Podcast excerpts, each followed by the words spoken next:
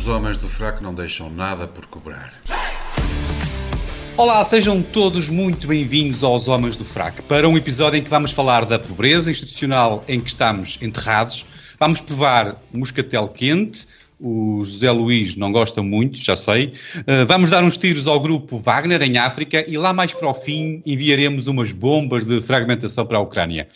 O nosso convidado esta semana é licenciado em Sociologia e Planeamento pelo ISCTE, integrou a lista de candidatos do PSD Lisboa nas legislativas de 2015, encabeçada por Pedro Passos Coelho, que é um herói para si, foi membro da Comissão Política do PSD Oeiras entre 2013 e 2017 e durante oito anos esteve até na Comissão de Trabalhadores do município de Oeiras, onde chegou a ser vice-coordenador. Atualmente é assessor na variação de, das, das obras, habitação e desenvolvimento local da Câmara Municipal de Lisboa é um habitual escritor para o Observador, é filho de imigrantes cabo-verdianos, tem sete irmãos, tem dois filhos e tem como herói fora de Portugal o Nelson Mandela. Já sabemos, já ouvimos há bocado, o seu herói em Portugal é o Passos Coelho e como grande heroína uh, tem a sua avó. Há pouco já disse, é o José Luís Tavares. Muito obrigado pela disponibilidade, pela simpatia e pela curiosidade que tiveste em nos visitar. Queremos-te muito agradecer, é um privilégio receber-te. Muito obrigado, seja muito bem-vindo.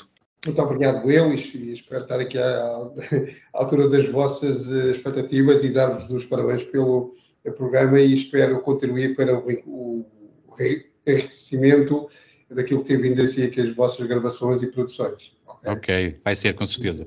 Então avançamos. Eh, comigo, como é habitual, tenho o Gonçalo, o Gonçalo o Galvão Gomes em Berlim e em Gaia o Diogo Hofbauer. Bem-vindos, meus amigos, mais uma vez. Obrigado também por estarem aí desse lado e aguentarem aí o forte uh, e, e, e aturarem este moderador que de vez em quando fica aqui a gaguejar e tem assim dificuldades em dizer algumas das palavras. Uh, vamos então avançar para os temas. O primeiro tema nacional é uma questão de cordialidade, educação e um hábito nos homens do frac.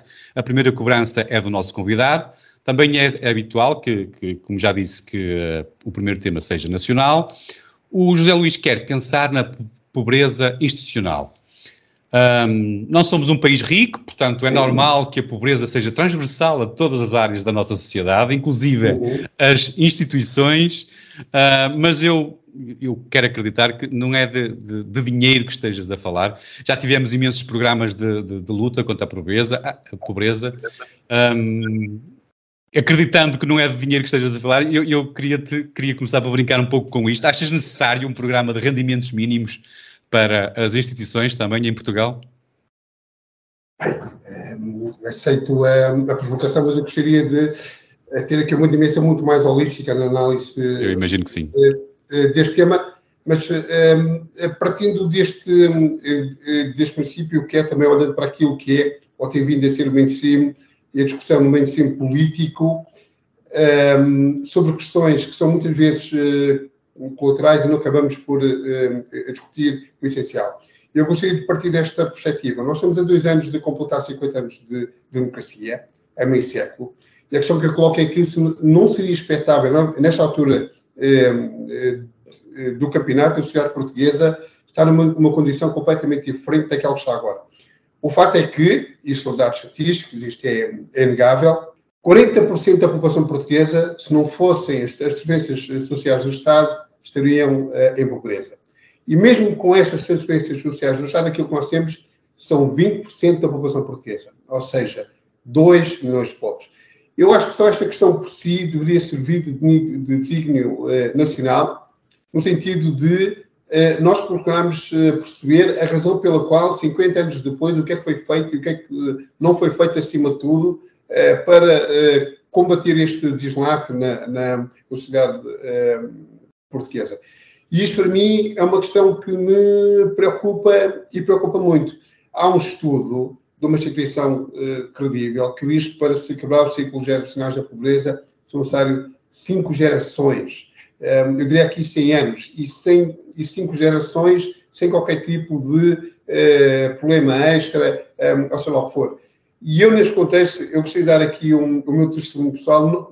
Eu não tenho essa visão eu tal como já disseste aqui há pouco, sou filho de, de cabo-verdianos, os meus pais vieram de Cabo Verde na década de 70, os meus pais eram pobres, um, o meu pai era servente, a minha mãe empregada uh, doméstica, e eu acho que numa geração, pelo menos, um, parte de nós conseguiu quebrar esse ciclo geracional um, de pobreza, através de educação, através de algum um, sacrifício, mas conseguimos quebrar esse ciclo uh, geracional da, da, da, uh, da pobreza. Portanto, a questão aqui que está em causa é saber porque é que isto não está a acontecer na sociedade um, portuguesa. E com isto permite-me dizer, um, dizer, o seguinte: há aqui um estudo uh, que foi desenvolvido pelo INE em 2021, vida e rendimento de, de 2021, e que faz este retrato da situação social dos portugueses.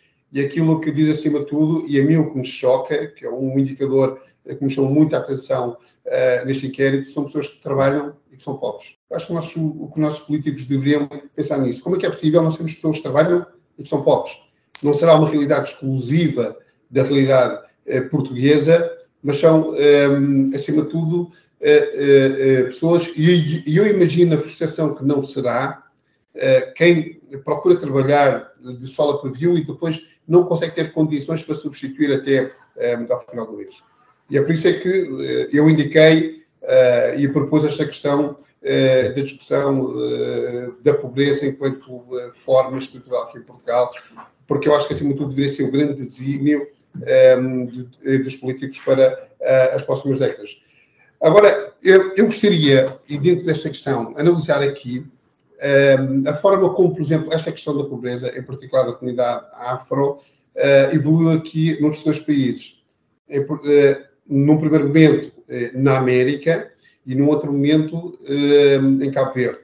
E aquilo que nós temos, e é também de lamentar, que não existam ou que não haja no mainstream político português visões completamente diferentes esta visão destes ativistas e destes políticos de, de esquerda um, nos Estados Unidos. Porque o fato é que nós temos muitos intelectuais negros que têm uma visão e têm considerações completamente diferentes sobre a decadência da família ou então da comunidade afro-americana um, nos Estados Unidos.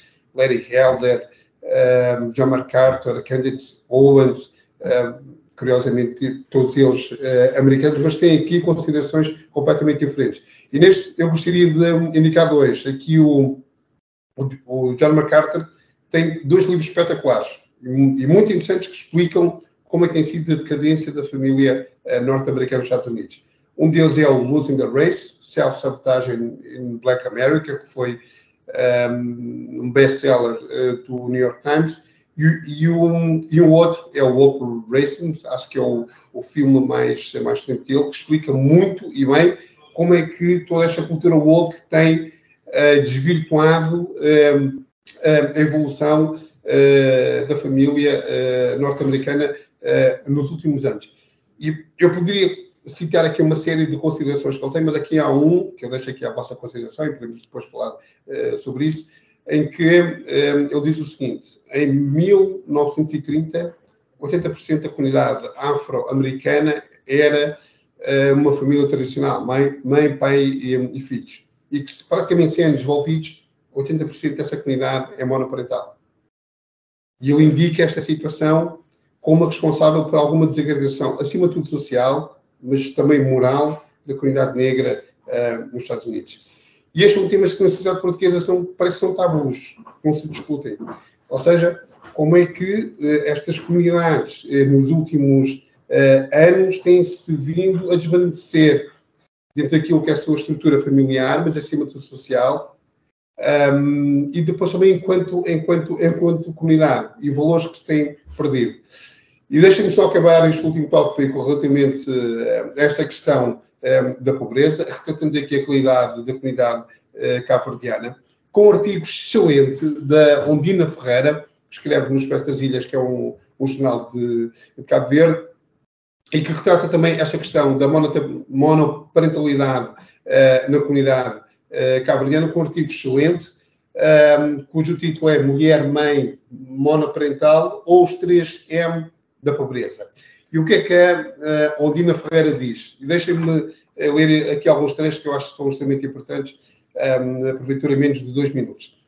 Temos vindo a ouvir de forma já esperada, reiterada e corrente ao longo dos anos, sobretudo quando chega o mês de março, o elogio da minha mãe da família monoparental que carrega sozinha nos seus ombros a missão parental e a tarefa da criação e educação dos filhos, regra geral, numerosos e sem um, a presença do progenitor deles. Não é que ela não seja merecedora de respeito e dos económicos que à, volta deles são uh, decididos. Isto tendo em, conta, em consideração a luta que ela trava no seu dia a dia para garantir a sobrevivência condigna do seu agregado familiar.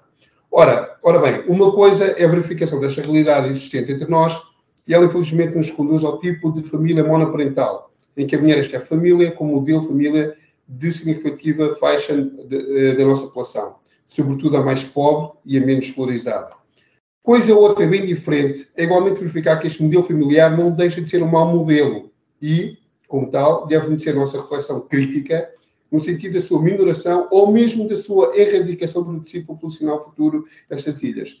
É a minha convenção de que estamos perante um dos problemas mais dolorosos e mais desafiantes que este país tem por resolver a bem da criança e da família. Ressalvados alguns casos pontuais, o modelo monoparental da família deve ser exceção e não a regra. A escola deve aprofundar e destacar no seu programa de formação pessoal e social, dirigido a alunos de ambos os sexos, as questões relativas à família e à necessidade da responsabilidade parental, num quadro equitativo de responsabilidade eh, distribuídas entre pai e mãe.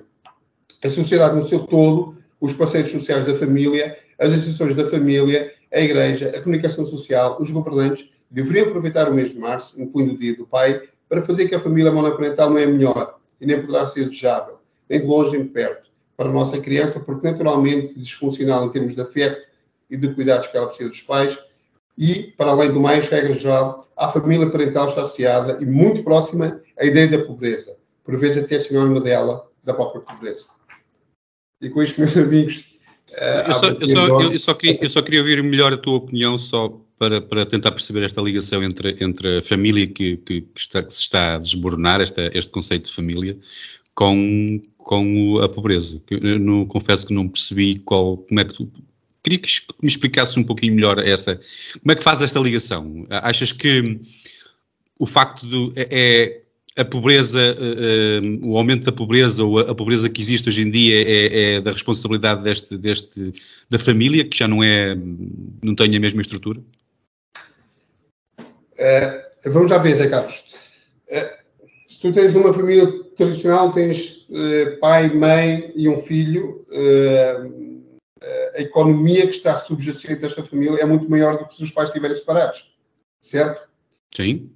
Um, o que possibilita não só à família em si maiores recursos em termos uh, financeiros e que se podem investir depois noutras uh, necessidades, mas depois noutra questão uh, extremamente importante que é a educação dos filhos.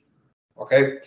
E a questão que está aqui subjacente a mim é esta questão da reprodução geracional da, da pobreza. Quando deixamos de ter uma família uh, tradicional, um, ehm, onde uh, existe esta preocupação, acima de tudo, de dar a melhor educação uh, aos filhos. Eu sei que nem sempre isto é fácil, isto ehm, acontece, enfim, acho que foi um, um, um dos grandes ganhos ehm, do 25 de Abril, no sentido em que nem sempre é possível que isto aconteça, mas seria importante perguntar porque é que isto deixou de, de, de, de acontecer. Mas respondendo diretamente à tua pergunta, acho que é por uma questão económica, acima de tudo, mas também por uma questão estrutural e funcional naquilo que é a educação da criança. Eu acho que nós teremos de acordo que uma família tenha a preocupação de educar uh, uh, uh, o, seu filho e dar-lhe, acima de tudo, amor, porque parece que é um assunto tabu nesta questão eh, de educação, irá crescer num, num, ambiente muito mais saudável um, e muito mais construtivo da sua personalidade, havendo aqui eh, uma percepção comum dos pais sobre aquilo que deve ser a educação das crianças, eh, de uma criança que viva num ambiente monoparental, onde haja uma mãe que tenha que educar cinco filhos, num contexto de, de, de pobreza. Isto parece-me ser óbvio. E este exemplo que o John MacArthur deu eh, é elucidativo. E mais, aquilo que se verificou e aquilo que muitos estudos dizem é que a degradação da, da família negra norte-americana começou acima de tudo na década de 70, com o assistencialismo que foi dado eh, pelo Partido eh, Democrata. Onde uma mulher que fosse monoparental teria muito mais condições e a muito mais subsídios, habitação, entre outras coisas. Isto depois torna-se aqui quase como que um, um negócio. Um, eu aqui há, há já alguns tempos que estou aqui tentado a escrever um artigo sobre esta questão do negócio da, da pobreza, quer a nível estrutural, quer a nível uh, uh, social, e, e, e, e hei de o fazer, mas uh, o facto é que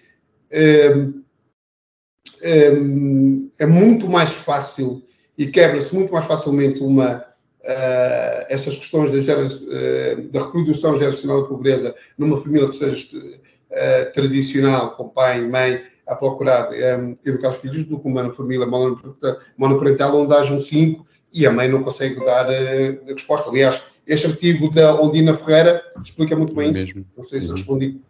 Sim, sim. Deixa-me aproveitar para introduzir aqui à nossa conversa o Gonçalo.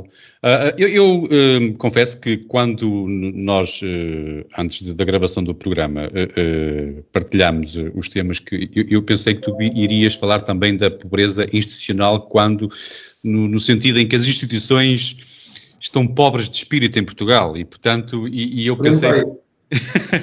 pensei, pensei muito, pensei também nisso. Um, e eu, a minha provocação ao Gonçalo era, era muito mais nesse sentido, que eu, eu queria, queria lhe perguntar, ele que é residente na, na primeira economia europeia, um, queria tentar perceber, na, na opinião dele, se, se, se, isto seria apenas um, um fado português ou esta coisa da pobreza institucional também se assiste em economias pujantes como a alemã. Uh, qual é, uh, aqui neste caso, quer, quer a pobreza institucional como instituições que estejam pobres de espírito, ou a pobreza, a pobreza enquanto instituição, uh, eu acredito que enquanto a pobreza... Negócio, enquanto negócio, a, Enquanto negócio, não sei se, se, se assistimos a isso eh, na Alemanha, Gonçalo. Olá a todos, uh, bem-aja a, a, vós, meus caros amigos, e, e, obrigado, José Luís Tavares, pela, pela participação e por essa brilhante intervenção, uh, com uma mensagem que não se ouve em Portugal, uh, que há muito pouca gente a falar sobre isso. O, não, mesmo no próprio tópico do racismo estrutural norte-americano, fala-se em muitas teorias, mas por norma o facto de 80% das crianças nascerem sem pai em casa é um, é um tópico que é, por norma, ignorado e que faz toda a diferença pelas razões que, que, que o José Luís já, já, já uh, explicou e que eu não vou repetir. Um, a Alemanha tem pobreza, mas é uma pobreza, uma pobreza diferente. Eu, eu, há uns tempos estava a ver uma reportagem num canal alemão sobre pobreza e aquilo parecia quase uma paródia. Paródia no sentido em que os exemplos que eles foram buscar de pessoas pobres são pessoas que em Portugal seria uma classe média baixa. Portanto, a pobreza também é relativa, da mesma forma quando nós falamos em pobreza em Portugal, uh, se calhar se estivéssemos a falar da pobreza no, no Quénia também seria diferente. Uh, eu, eu vou falar mais na pobreza estrutural, no, sentido do termo, porque é, é, um tema que me, que me é caro por várias razões, a começar porque eu sou um produto dessa mesma pobreza uh, uh, estrutural ou institucional uh, e conheço bem os desafios e os problemas económicos que resultam de, de crescer num contexto de escassez socioeconómica, mas essa vivência também me coloca num espaço um bocado diferenciado, de certa maneira isolado na discussão, porque, porque eu não consigo ter a visão romântica sobre o assunto que uma, que uma parte da esquerda tem, de que uh, toda a pobreza é, é, causada por externalidades, por, por fatores externos ao indivíduo, uh, mas também me causa alguma dor de ouvido a, a conversa que ouço da direita, de alguma direita, Uh, de que uh, a meritocracia é uma espécie de elixir mágico para resolver todos os problemas e, e que a sociedade pode funcionar uh, sem qualquer mecanismo de apoio social. E há muita gente que defende isto e, e faz um bocado de, de confusão. Um, a meritocracia é, de facto, meritocracia e responsabilidade pessoal é, de facto, a chave do puzzle. Nós devemos eh, incentivar a meritocracia, devemos olhar para, para a meritocracia, para a responsabilidade pessoal com, com, com veemência, com, com devoção até. Mas a meritocracia sozinha não, não vai salvar uma criança que vai para a escola sem comer uh, ou que vive num, num contexto familiar complicado. Um, muitas das vezes causado pela, pelas razões que, que o Zé Luís invocou.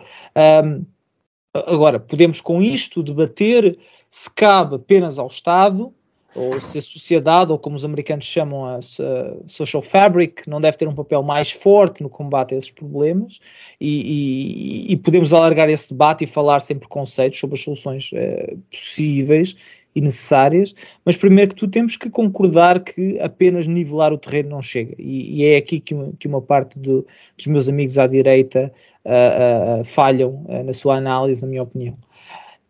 Por sua vez, a esquerda tem outro problema, porque como vive no mundo da, da guerra das classes, acredita que a existência de pobres é sempre culpa dos ricos. Dos ricos. Quando, há, quando existe um pobre, é porque alguém tem mais dinheiro e há uma espécie de, de falta de, de, balanceamento aqui da, dos recursos. E, e, a verdade é que muita gente é pobre por resultado de más escolhas pessoais. Uh, e, e, eu tenho que incluir na, na, nas más escolhas pessoais, inclusivamente as questões familiares. Obviamente que nem toda a gente que, que é uh, que uma, uma, família monoparental, a mãe não estava a pensar em ser mãe solteira, não é? Mas, mas se calhar, uh, e, e, os apoios sociais também facilitaram um bocado isso, uh, as pessoas antes de ter filhos deviam pensar uh, no, em quem é que escolhem para, para, para ter como, como pai, neste caso pai, mais, é mais oportuno, mas uh, como pai, ou, ou, se querem mesmo ser, ser mães. Uh, mas, mas há, há problemas que são de responsabilidade pessoal, há o problema da droga e do alcoolismo, há o problema do jogo, há, há estudos que falam sobre isto, que mostram o perfil dos apostadores de, dos jogos de azar, e a representação de, das pessoas mais pobres, incluindo reformados, é, é assustadora. Eu, eu, que sou um relativo libertário nesse, nesses, nesses temas, eu chego a pensar se não devíamos proibir as pessoas de uh, jogar, simplesmente, porque uh, há, há, reformados provavelmente que escolhem entre aviar medicamentos e comprar raspadinhas. E, e, e é, é, é, surreal pensarmos sobre isto. A questão e é que, se calhar, Gonçalo, desculpa interromper, é que se calhar há uma, há uma correlação direta entre, uh, ou seja, que se calhar uh, o, uh, o, alcoolismo, as drogas, o jogo são mais vícios. consequência da pobreza do que. são vícios e são mais consequências do que causas. Não, não, não, estou certo so, sobre isso, Diogo, principalmente na questão das drogas. Uh, se calhar na questão do jogo, talvez. Uh, eu não, não estou, uh, não estou certo que as pessoas mais pobres são as que usam mais drogas. é um mal que afeta todas as classes, todos os grupos. não estou certo que a pessoa que se mete na droga é porque não tem dinheiro. se calhar até funciona um bocado mais ao contrário. Mas pode viver não, em contextos em que isso é mais acessível ou promovido. Eu não sei, eu, as pessoas que eu, que eu conheço que têm mais dinheiro, se calhar são as que consomem mais drogas, por isso não. não, não exatamente, é interessante não, isso, não é? Mas Ou pelo menos as mais caras, não é? Exatamente, exatamente. Sim. E conseguiram disfarçar melhor. Sim, uh, é? sim. Uh, bem, isto dava-nos para fazer outro, dava, outro assunto. Íamos, íamos Metade das pessoas que trabalham na televisão, uh, enfim, né? Não, não, mas olha, mas, Gonçalo, é interessante. desculpa interromper, mas. força, força. esta questão, que ainda há pouco tempo eu tive a oportunidade de, de visitar aqui a Tabuleireiro ou melhor, estava aqui a ver uma reportagem na SIC, uh, e eu dizia que o tipo a conseguir consumir entre 300 a, 400, 300 a 400 euros por dia para consumir droga. Eu perguntava, 300 a 400, eu não ganho isso. Ou seja, como é que consegue conseguir esse dinheiro todo para consumir droga e não consegue uh, ganhar esse dinheiro para sobreviver ou ter uma vida digna? E vai, porventura, aquela questão que o Gonçalo uh, estava a colocar das opções uh, pessoais. Ou seja, como é que alguém se consegue mover, fazer os maiores esforços para conseguir um, uma mês de dinheiro para consumir droga, para sobreviver, e não consegue depois também ter aqui a sua transformação social para conseguir esse mesmo dinheiro para ter uma vida mais independente. Uh, e, e, eu gostaria de responder à questão do Zé Carlos Barbosa sobre a questão uh, da pobreza institucional. Mas desculpa interromper, Gonçalo. Sim, deixa-me só uh, concluir aqui um, um, uma ideia, uh, e só, só para finalizar, depois há a questão de, da compra de, de, impulso, que na América isso, isso é muito evidente, uh, até nos mimos, com, com a compra de televisões e, e calçado esportivo pelas camadas mais pobres, mas em Portugal também se vê podemos, eh, podemos ter pouco, mas as vendas do, dos iPhones, dos bilhetes para os concertos, independentemente do preço, não ilustram a condição socioeconómica do país. E isto é resultado de uma enorme falta de literacia financeira que nenhum governo quis verdadeiramente resolver. Uh, uh, que, a compra de, que não é a compra de um iPhone faz uma pessoa pobre, mas uma pessoa que gasta, uh, que ganha 700 euros por mês e, e, está disponível para gastar esse valor ou mais na compra de um telefone, provavelmente essa não será a única má decisão financeira na vida uh, de, dessa pessoa. Mas apontar tudo isto é, é quase proibido. A Isabel Joné disse duas ou três coisas sobre o assunto e mesmo sendo responsável pela instituição que mais fome combate no país, o Banco Alimentar contra a Fome, uh, isso não é isenta de, de, de, ser um saco de pancada cada vez que diz coisas como os pobres gastam dinheiro mal gasto, que é, que é uma realidade. Mais uma vez, isso, uh, convém esclarecer, julgo ser evidente, uh, que eu não estou a dizer que todos os pobres são no, por responsabilidade própria. O que eu quero dizer claro. é que é precisamente o contrário. É que a pobreza é um assunto complexo, que existem várias causas e a responsabilidade pessoal é parte disso. Uh, a redistribuição, eh, só para, para finalizar, a redistribuição tem dois problemas. A primeira é causa de dependência. Não há uma tentativa uh, de resolver a raiz do problema e criar as condições estruturais para tirar a pessoa da situação de carência em que está. A segunda é que subir artificialmente o rendimento de quem não sabe gerir dinheiro tende a fazer-o desperdiçar mais. Uh, quem gasta dinheiro em álcool ou, ou jogo ou os dois não deixa de o fazer por ter mais uh, rendimento. Agora, a questão, o One Million Dollars Question, é como é que isso se resolve? Há várias coisas que podemos desenvolver, uma delas é a literacia financeira que eu já mencionei, mas eu vou-me focar naquela que é mais essencial para garantir uh, que o elevador social funcione, que é a escola. Porque é muito mais fácil para porque é muito fácil, é, é um natural para as pessoas, filhas de, de, pessoas pobres, serem pobres, quando não se tem melhor preparação em casa uh, e não se valoriza o estudo, uh, quando se segrega, se segrega pessoas por localização, sabendo que as pessoas dos bairros pobres estão condenadas a estudar umas com as outras, o caminho mais, mais provável é que se perpetue esse ciclo de pobreza. É, mas é a escola que pode fazer essa diferença. A diferença faz uh, dando liberdade às pessoas para escolherem onde querem estudar, que tipo de escola querem ter, que modelo de ensino querem que os seus filhos frequentem. E é preciso que, que os filhos dos moradores das zonas, das zonas mais pobres possam estudar com quem não é pobre e tenham essa liberdade. A segunda é que o, o ensino tem que ser gratuito, mas gratuito a sério sem as famílias em setembro têm que andar a comer enlatados porque os livros custam uma fortuna e, e coisas de, desse género, completamente gratuito, da creche até ao fim do ensino secundário, e aqui não, não incluo as universidades, porque, porque, eu tenho uma tese também que não vou desenvolver aqui, que metade do ensino superior era para arrebentar, uh, mas, isso, uh, um, mas isso fica para outra, para outra ocasião. Uh, mas a opção de escolha, cheque ensino, gestão mais local do estabelecimento de ensino e gratuidade total seria o grande passo para, para se combater essa pobreza institucional e, e, e, e, não é, e não é difícil. Difícil no sentido em que é preciso uma grande reforma, mas isto não é impossível. Há países que aplicam isto, há países que têm coisas deste tipo. Uh, agora é preciso que tenhamos esse, esse debate sem, sem preconceito. E interessará alguns, uh, alguns políticos em Portugal? Não, a pobreza interessa que, que, se mantenha, porque é a pobreza que elege algumas pessoas. É? Uhum. A, redistribuição é a melhor coisa para um, os governos, nomeadamente os governos socialistas, porque mantém as pessoas dependentes. É, é, é, é como o dealer que fornece droga. Não, posso estar mais de acordo. Uh, Gonçalo, deixa-me só fazer-te esta questão, mas o maior problema que nós temos aqui não é uma mudança que tem de vir de, de dentro destas comunidades, não é uma mudança, acima de tudo, de, de mentalidades, porque aquilo que eu vejo acho que o maior bloqueio esta questão da reprodução geracional da pobreza é a falta de expectativa de mobilidade social. É muitas pessoas acharem o meu avô já era pobre, a minha mãe era pobre, eu estou condenado, isto é um país pobre e vou continuar. A questão é como é que tu mudas esta mentalidade. Ok?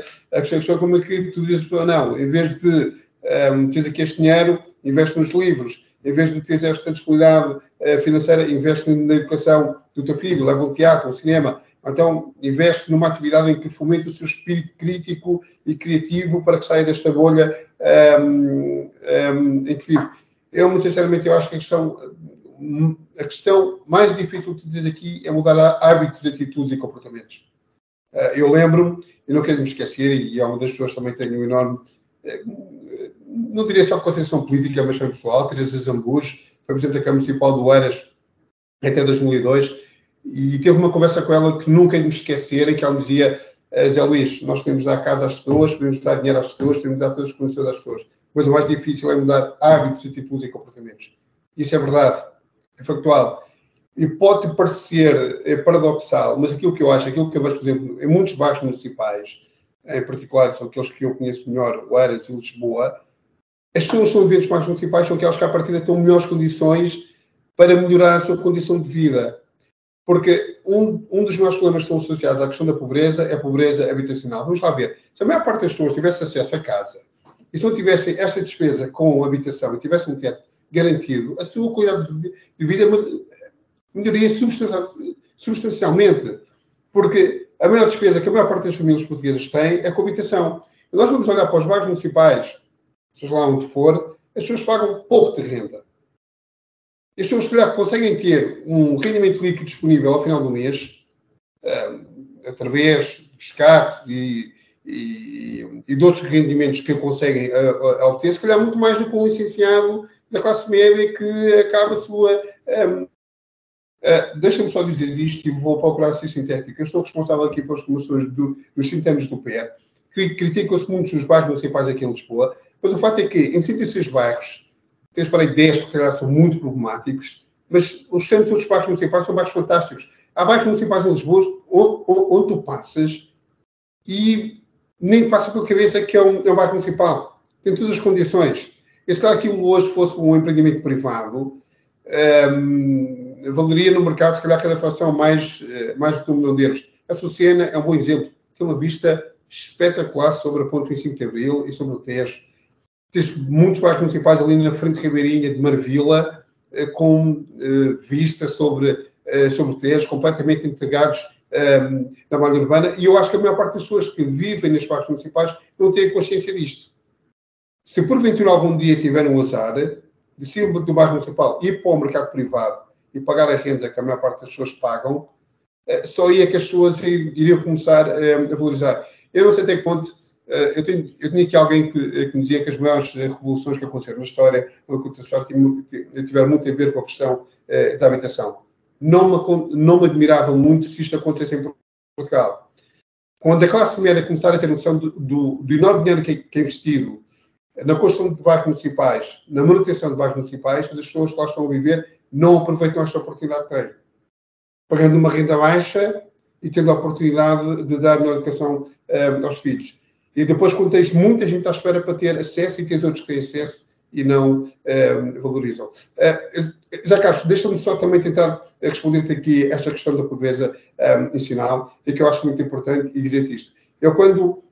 E eu já escrevi sobre isto no Observador, quando se falou aqui nesta questão do racismo institucional, estrutural em Portugal, foi uma coisa que me deixou muito ofendido. E a ver se partimos aqui todos do princípio de concordância relativamente a isto. Eu entendo o racismo estrutural um Estado organizado cujas suas instituições reprimem ou não deixam o crescimento ou a melhoria de qualidade de vida, ou estão atentos às liberdades, direitos eh, e garantias de minorias. E aqui é apontado muito à escola, à PSP, e eu já disse isso e assumi isto como um enorme disparate. Não faz sentido nenhum.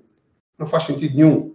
Qualquer cidadão português esteja devidamente legalizado, documentado, podemos discutir depois a questão dos eh, indocumentados. Tem acesso à escola, tem acesso, uh, uh, acesso à saúde, às prestações sociais, tem acesso a tudo. Agora, a questão vai lá, lá está, vai de encontro em relação um, àquilo que o, que o Gonçalves estava a dizer, porque como é que as pessoas aproveitam esta oportunidade que o Estado dá, mesmo sendo num país pobre. Mas eu conheço muita gente que o faz e que vai à luta. E deixa-me dizer-te isto, um, eu falo com muitas pessoas negros também, e que acham que às vezes tem aqui um discurso de quase como é, um, o preto da casa, porque é, é completamente são um outlier daquilo que nós é, dizemos em, em sociologia relativamente à massa negra que acha que Portugal é um país é, totalmente racista. E eu procuro identificar as causas. E eu, nessas causas, eu vejo, hum, eu vejo porquê. Eu nasci no bairro Barracas, em Algés, e as memórias que eu tenho, mesmo de infância, quando era mais criança, sendo o bairro Barracas, era um bairro pobre. Mas não eram só pretos que lá viviam. Viviam pretos, viviam ciganos e viviam brancos. Ou seja, a pobreza era transversal, independentemente da cor da pele eh, das pessoas que lá, eh, que lá viviam. Aquilo que eu vejo é que a maior parte das pessoas que têm esse discurso foram pessoas que viveram num meio onde a comunidade negra era dominante, ou onde a comunidade cigana era dominante, e não têm esta consciência de que este problema de pouco acesso ou da pobreza é um problema estrutural à sociedade portuguesa. Tal como eu disse agora, estamos no ano de 2023 e temos 4 milhões de pessoas que, se não fossem estas diferenças sociais do Estado, ainda viveriam na pobreza. Uh, pobreza institucional. Há poucos anos saiu uma sentença do, do, uh, de um tribunal do Alentejo uh, sobre uma ação que creio foi movida pelo Ministério Público contra uma família cigana por negligência. E, o que é que diziam? Uma rapariga, acho que tinha 14 ou 15 anos, que não ia à escola e o Estado, muito bem, através do Ministério Público, pôs ação uh, em tribunal. E o que é que o tribunal veio uh, a decretar? O Ministério Público não tinha razão, que por razões culturais, aquela criança, um, sim, poderia ir à escola uh, para viver com a sua família. Eu pude-me pensar, ora bem, e nós sabemos muito bem quais são os atos, atitudes e comportamentos, mas acima de tudo, o que é que é a cultura cigana e que ainda prevalece e resiste relativamente às crianças. Veja-se, há um relatório, uh, não, uh, há uma indicação do, uh, da Amnistia Internacional sobre a comunidade cigana em Portugal, que passou quase despercebido aqui em Portugal, a chamar a atenção para os direitos das crianças nas comunidades ciganas que ainda continuam a ser violadas. Ok? Casamentos infantis, um, perda de virginidade através de práticas ancestrais, é para que são uma barbaridade uh, em pleno século XXI, eh, vai dar um salto e vai sair uh, da pobreza. E por que ainda se insiste que a culpa é sempre do Estado e não é desta comunidade que por força dos, das suas partes, mas eu sei que dizer isto, ainda mais sido por, é um tipo fascista, louco, não sei o quê, que não consegue ver. É, mas, mas é o que é? É factual. É factual perante estes dados e a mim deixa-me ser muito preocupado é que como é que com estas legislações portuguesas ninguém faz nada. E ainda de encontro à resposta da pobreza institucional em Portugal. Aquilo que eu vejo é que há muita gente em lugares-chave que poderiam fazer a diferença em instituições privadas ou públicas do Estado no combate à pobreza, que tem um pensamento cristalizado relativamente ao combate à, pobreza. E vai muito em conta em relação àquilo que o Gonçalo também estava a dizer.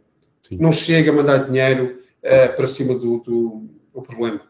Há pessoas, se calhar, que através do rendimento social de inserção, que hoje acho que está para aí na casa dos 200 euros, sei lá o que for, se lhe dessem mil euros, por não saber gerir, continuaria pobre.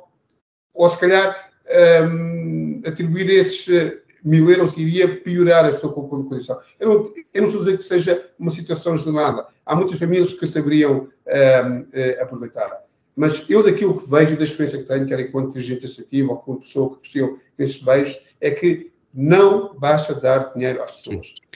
Como é que tu, eu, eu tendo em conta que tu podes, és um potencial candidato à Câmara Municipal de Lisboa daqui a uns anos, nunca se sabe.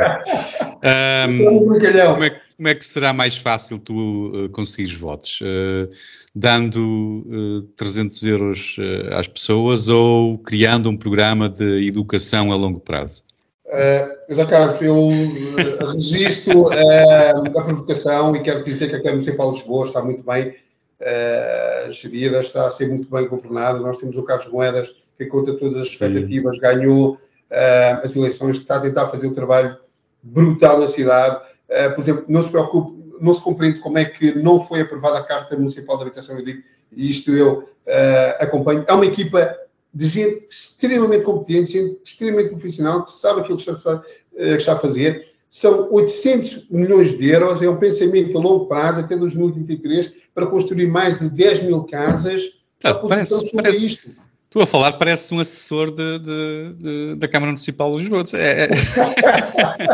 Olha, deixa-me deixa aqui dizer o Diogo está há tanto tempo calado um, e, e, para nós avançarmos em frente, deixa-me só fazer-lhe a provocação habitual ao Diogo, eu gosto sempre de o provocar um bocadinho, uh, e, e eu, ele vou-lhe perguntar se a pobreza um, deixou-nos deixou a todos mais medíocres ou é a, medi a nossa mediocridade da, da população portuguesa que, que, que, nos tem deixado mais pobres?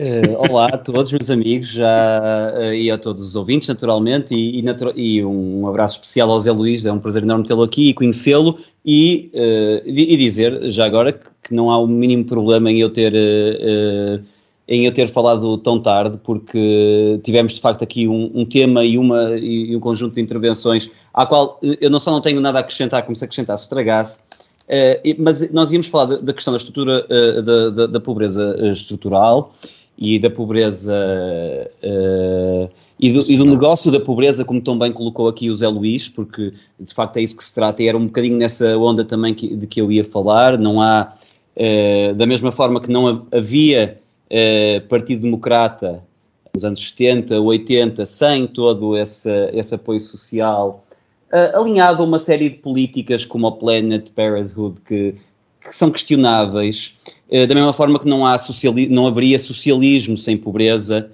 uh, e, e, e, quase vice-versa, não é?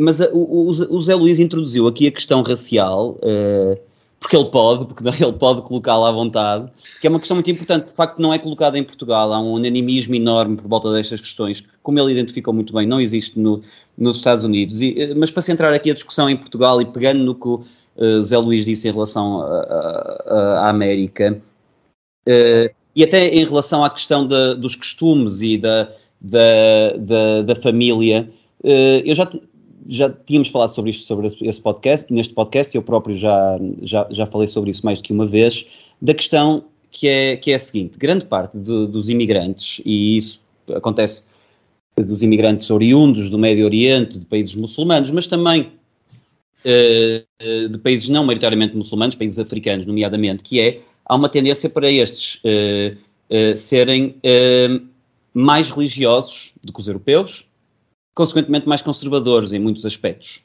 Que é, acaba por ser um clash, não é? Na, na, na, na esquerda que quer aceitar tudo aquilo que percepciona como coitadinhos, eh, não se apercebendo que está a aglomerar no mesmo grupo pessoas que não eh, se suportam umas às outras. Eh, e aqui eu tenho uma, mais do que acrescentar qualquer informação que não tenho a fazer, tenho duas perguntas, ou uma pergunta que envolve dois aspectos em relação ao Zé Luís, que a questão é esta questão racial, que é se por um lado Uh, identifica isto, identifica que uh, na, mesmo dentro dos PALOP, uh, que a comunidade imigrante ou oriunda de comunidades imigrantes vem, apresenta um conservadorismo maior do que, a, do que a sociedade portuguesa ou do que a sociedade europeia no geral, e se, se consegue identificar na sociedade portuguesa esse problema, se a pobreza eh, em certas eh, minorias étnicas eh, se deve à falta dessa, dessa estrutura basilar da família. Nós sabemos que isso é uma realidade nos Estados Unidos, mas é uma realidade cá também? Sim, é claro que sim, mas eu, mas aí, nós falamos aqui muito sobre a pobreza económica, a pobreza social, mas e eu acho que foi o Gonçalo, depois acabou por não saber identificar. Eu acho que aqui há uma outra pobreza que é pior, que é a pobreza de espírito. E, e, já agora, deixa-me dizer isto, e eu contra mim falo, porque assim, porque eu também, de certa forma, incluo nesta classe de família monoparental, porque eu tenho dois filhos e, e sou pai solteiro. Mas isto não me demite a minha responsabilidade enquanto pai. Eu faço para que, acima de tudo, não falte nada é, ao meu filho. Mas não falte nada não é apenas um plano material, é a nível de educação. Eu tenho um livro do David Destino, daqueles livros de 3 anos e meio, da Fundação Francisco Manuel dos Santos, que se vende. Uh, acho que o título é, é difícil, uh, é educá-los. E a questão é justamente essa, uh, hoje em dia. É muito difícil educar um filho. É muito complicado. E quando digo educar no sentido de implicar normas, valores, respeito, eu venho de uma geração e eu, um dos, um dos meus lugares que o meu pai me deixou, e é que eu costumo muito dizer, o meu pai era pobre, mas não era miserável. E uma das referências que eu tenho enquanto o meu pai, o meu pai trabalhou toda a vida. Eu conheci o meu pai sempre a trabalhar.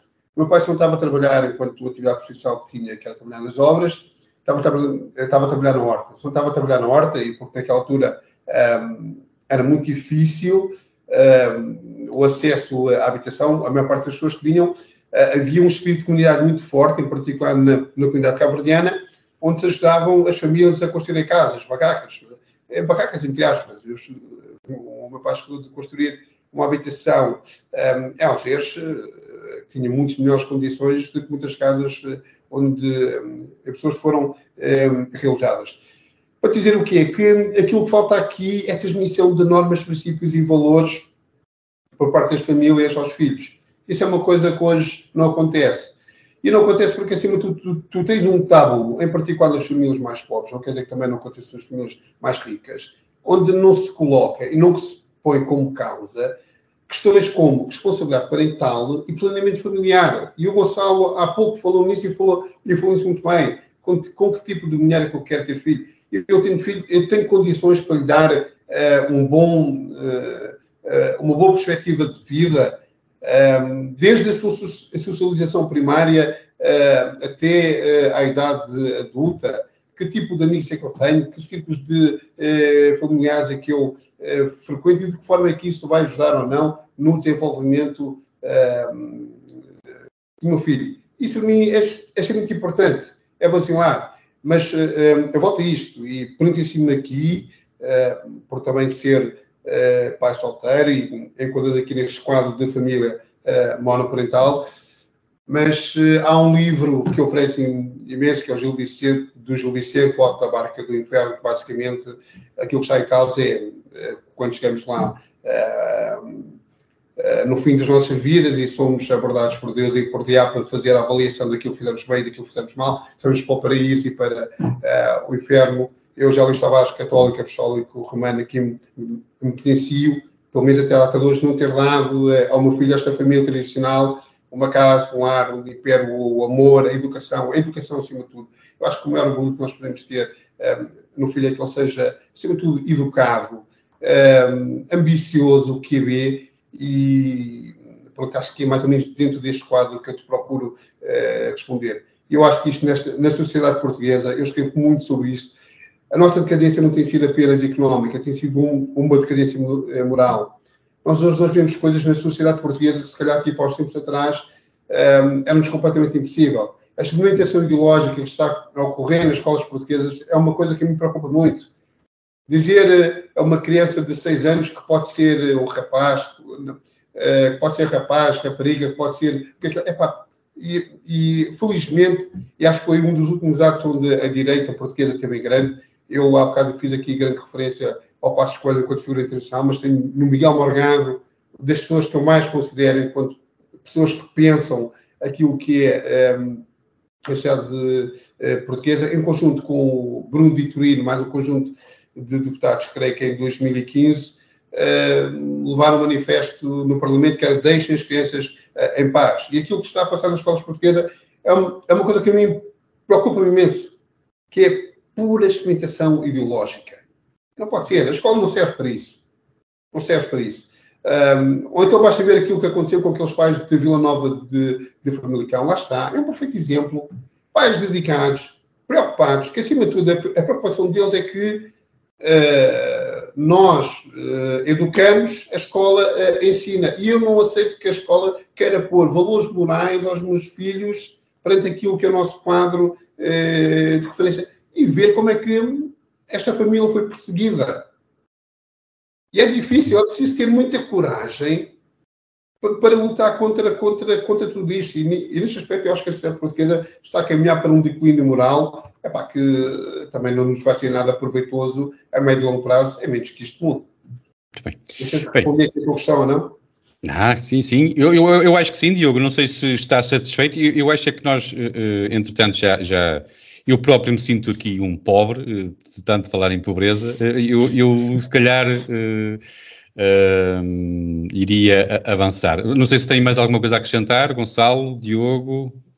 José, Depois, aceito, falar de pobreza espiritual, passamos para o tópico do Marcelo.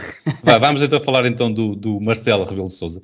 É, é, o nosso professor, é comentador, presidente, gosta bem de umas tainadas, de beber uns copos com os amigos e falar de futebol. Uh, já não estará com, com, com a idade para, para grandes abusos. Todos nós sabemos que o moscatel se deve beber fresquinho. O professor Marcelo Rebelo de Sousa bebeu quente e aquilo não lhe caiu lá muito bem. Eu não sei se era por aqui, eh, Diogo, tu querias falar do Marcelo. Uh, Parece-te que foi apenas isto, uma má disposição, eu, eu, ou, ou partilhas da minha, da minha desconfiança de que isto é mais um, um, um, protagonismo que ele procura, aqui uma artimanha para procurar protagonismo. Nós sabemos que o, o primeiro-ministro vitimizou-se há uns tempos atrás e, e ganhou protagonismo com isso. Uh, e o Marcelo vai atrás dele e também se vitimiza, arranjou aqui um filme, vou, vou apanhar uma grande carraspana e o pessoal vai ter pena de mim e vai... o que é que suspeitas? Não, não sei, por acaso uh, acredito que o desmaio seja genuíno, uh, eu, eu se mentisse tanto em público como ele estava sempre a desmaiar de, com a tensão, sobretudo com, com a, isto é obviamente um fé diver, um fé diver, podemos estar genuinamente preocupados com a saúde do Primeiro-Ministro, do, do Presidente da República. Uh, mas uh, serve-me para dizer o seguinte: eu sou insuspeito de ser uh, agarrado aos, aos, protocolos ou aos comportamentos protocolares ou à etiqueta. Ou, aliás, nota-se, por exemplo, no nosso episódio com o Miguel Milhão, que foi o, o único que está, que está filmado em vídeo, o Gonçalo está impecavelmente sentado, como, como um adulto, e, e eu estou de pernas estendidas como se estivesse no sofá a ver a bola. Portanto, eu não tenho nada contra um presidente, um político que tivesse um comportamento uh, mais descontraído, mais extrovertido, mais próximo. Foi, aliás, o que na minha ingenuidade de, de, de, de há muitos anos atrás me fez gostar do Marcelo.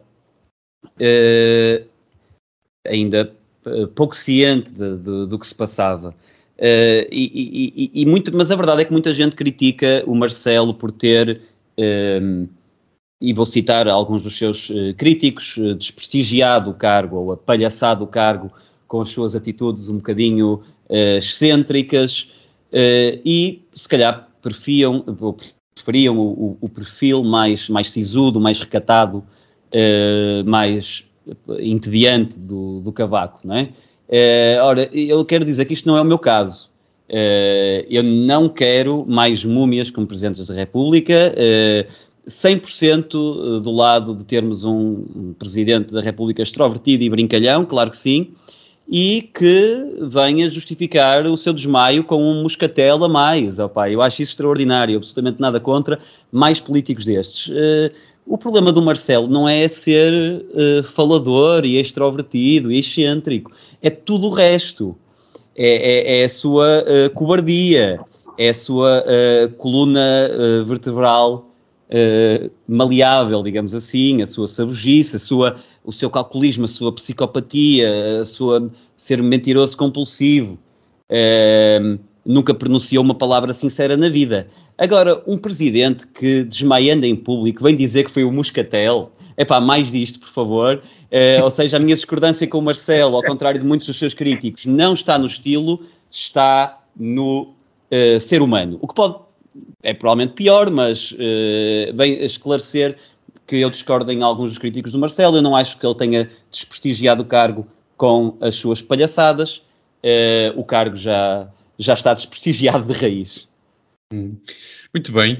Uh, José, José, Luís Tavares, um, eu, eu, sei que tu, uh, não sei se simpatizas com, com o Presidente ou não, uh, mas eu não sei se tens a opinião também de que ele já me parece assim um, um Presidente cansado, ele também já não vai para novo, um, se calhar devia se resguardar um bocadinho, ou, ou, isto tudo é, é, mais uma coisa do, do, do facto de ele ser um Presidente hipocondríaco? O que é que te parece? Eu partilho aqui a ideia do Diogo quando ele diz que, e eu não vou dizer que tenha sido naif, mas eu até escrevi sobre isso em 2016, não estou em erro. Eu fui naif, desculpa Zé Luís, eu fui. Então, então fomos dois. um, mas genuinamente naif. Uh, e eu escrevi, escrevi sobre isso e aquilo que eu disse na altura é que eu considerava na altura que o Marcelo tinha todas as condições para ser o melhor Presidente da República de sempre. Epá, e o primeiro mandato foi uma desilusão tremenda. Muito até porque ele tinha aqui a grande responsabilidade, foi quando se constituiu uh, a geringonça, de monitorizar tudo aquilo que tinha sido uh, a atividade da geringonça, e, eu nunca hei de me esquecer disso, porque eu acho que foi um choque político para todo o país, quando António Costa decidiu uh, reverter as, as, regras do jogo que estavam, vamos lá ver, informalmente instituídas, que o partido que, que ganhava, mesmo sendo militar, era aquele que governava, e o António Costa, para a sua sobrevivência política, aliou-se à extrema-esquerda, partidos anti-NATO, anti-União Europeia, para ser Primeiro-Ministro.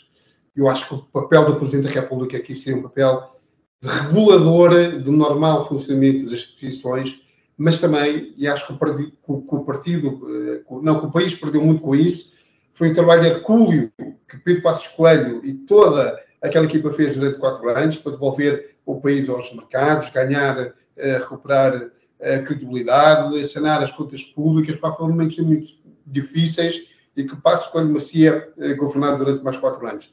E o papel que o Presidente de, da República teve durante aqueles cinco anos, epá, eu acho que foi muito mau. Eu lembro de Pedrógão, de Tancos, eh, de nepotismo que existiu eh, no governo, epá, e, o, e o Presidente da República conviveu com isto de uma forma sem qualquer sentido de Estado. E eu, na altura, também criticava muito Cavaco por ser uma pessoa muito, eh, não vou dizer fria, mas distante. Sempre, e eu hoje valorizo Cavaco nunca, porque Cavaco, acima de tudo, tinha sentido de Estado. Sentido de Estado. Era um homem que sabia quando devia falar. Era um homem que sabia, acima de tudo, quando devia estar calado. Ok? Nós hoje nós olhamos para trás e dizia, é pá, mas o gajo não quer falar, não quer dizer não sei o quê, mas o Cavaco sabia que tinha que falar enquanto Presidente da, da, da, da, República. E eu acho que o Marcelo, quem conhece o mínimo daquilo que foi o propósito político, Marcelo, Marcelo tentou ser tudo e mais alguma coisa na vida e não conseguiu. E chegando a Presidente da República, eu acho que ele quis, de certa forma, recuperar aqui o tempo perdido. E Marcelo tem a ambição de ser o presidente mais popular de sempre. Não é o melhor presidente da República, é o mais popular. Ou para mim, não é a mesma coisa. Por exemplo, eu lembro, acho que foi em 2016, que ele anunciou a dizer que, enquanto presidente da República, queria erradicar o, o sem-abrigo um, um, em Portugal. E passado 4 ou 5 anos, não vou dizer que duplicou, mas claramente aumentou. Ok, temos aqui a questão da pandemia, da guerra, ou seja lá o que for, mas eu acho que estas questões, quando o Presidente da República lança um desígnio como este, tem que se comprometer a sério. Tem que levar isso a sério. Há bocado que eu comecei, e não foi para cá uh, esta indicação da pobreza institucional, e do que os partidos políticos e os responsáveis políticos deveriam procurar combater a sério a pobreza, deveriam fazer. Relativamente à, questão do, do, do moscatel, é pá, quer dizer. Até que enfim. É tudo, é tudo, é tudo, é tudo, é tudo, é tudo mal demais. Quer dizer, eu estou com o meu filho em casa, olha, vamos ouvir o Presidente da, da República. E o Presidente da República diz que desmaia porque bebeu um copo a mais, ou moscatel quente. O Presidente da República.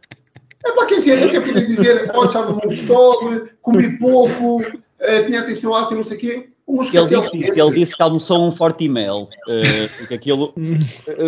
aquilo Minha Nossa Senhora, adiante, mas houve. Mas eu vou dizer uma coisa: o que é que me preocupa mais? Foi todo a panóplia à saída do hospital. Acho que aquilo foram 15 ou 20 minutos de entrevista. E ouvir o Presidente da República dizer que as primeiras pessoas com quem falou, António Costa e Luís Montenegro.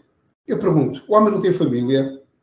Eu mesmo sendo Presidente da República, numa situação dessas em que demais, sendo uma figura pública, as minhas pessoas que eu ia ligar, à minha mãe, à minha avó, às pessoas que estão mais próximas, ao meu filho, porque eu vim estar extremamente preocupadas, digo eu, é o pensamento que, que eu tenho. Epá, portanto, aquilo que eu posso dizer é que acho que uh, foi mal, foi mal, foi, foi, mal. foi no seu, uh, no seu melhor, quer estar em tudo, em todo lado, quer acabar com, com este segundo mandato enquanto presidente mais eh, popular, mas isso não faz dele o melhor presidente da República que poderia ter sido.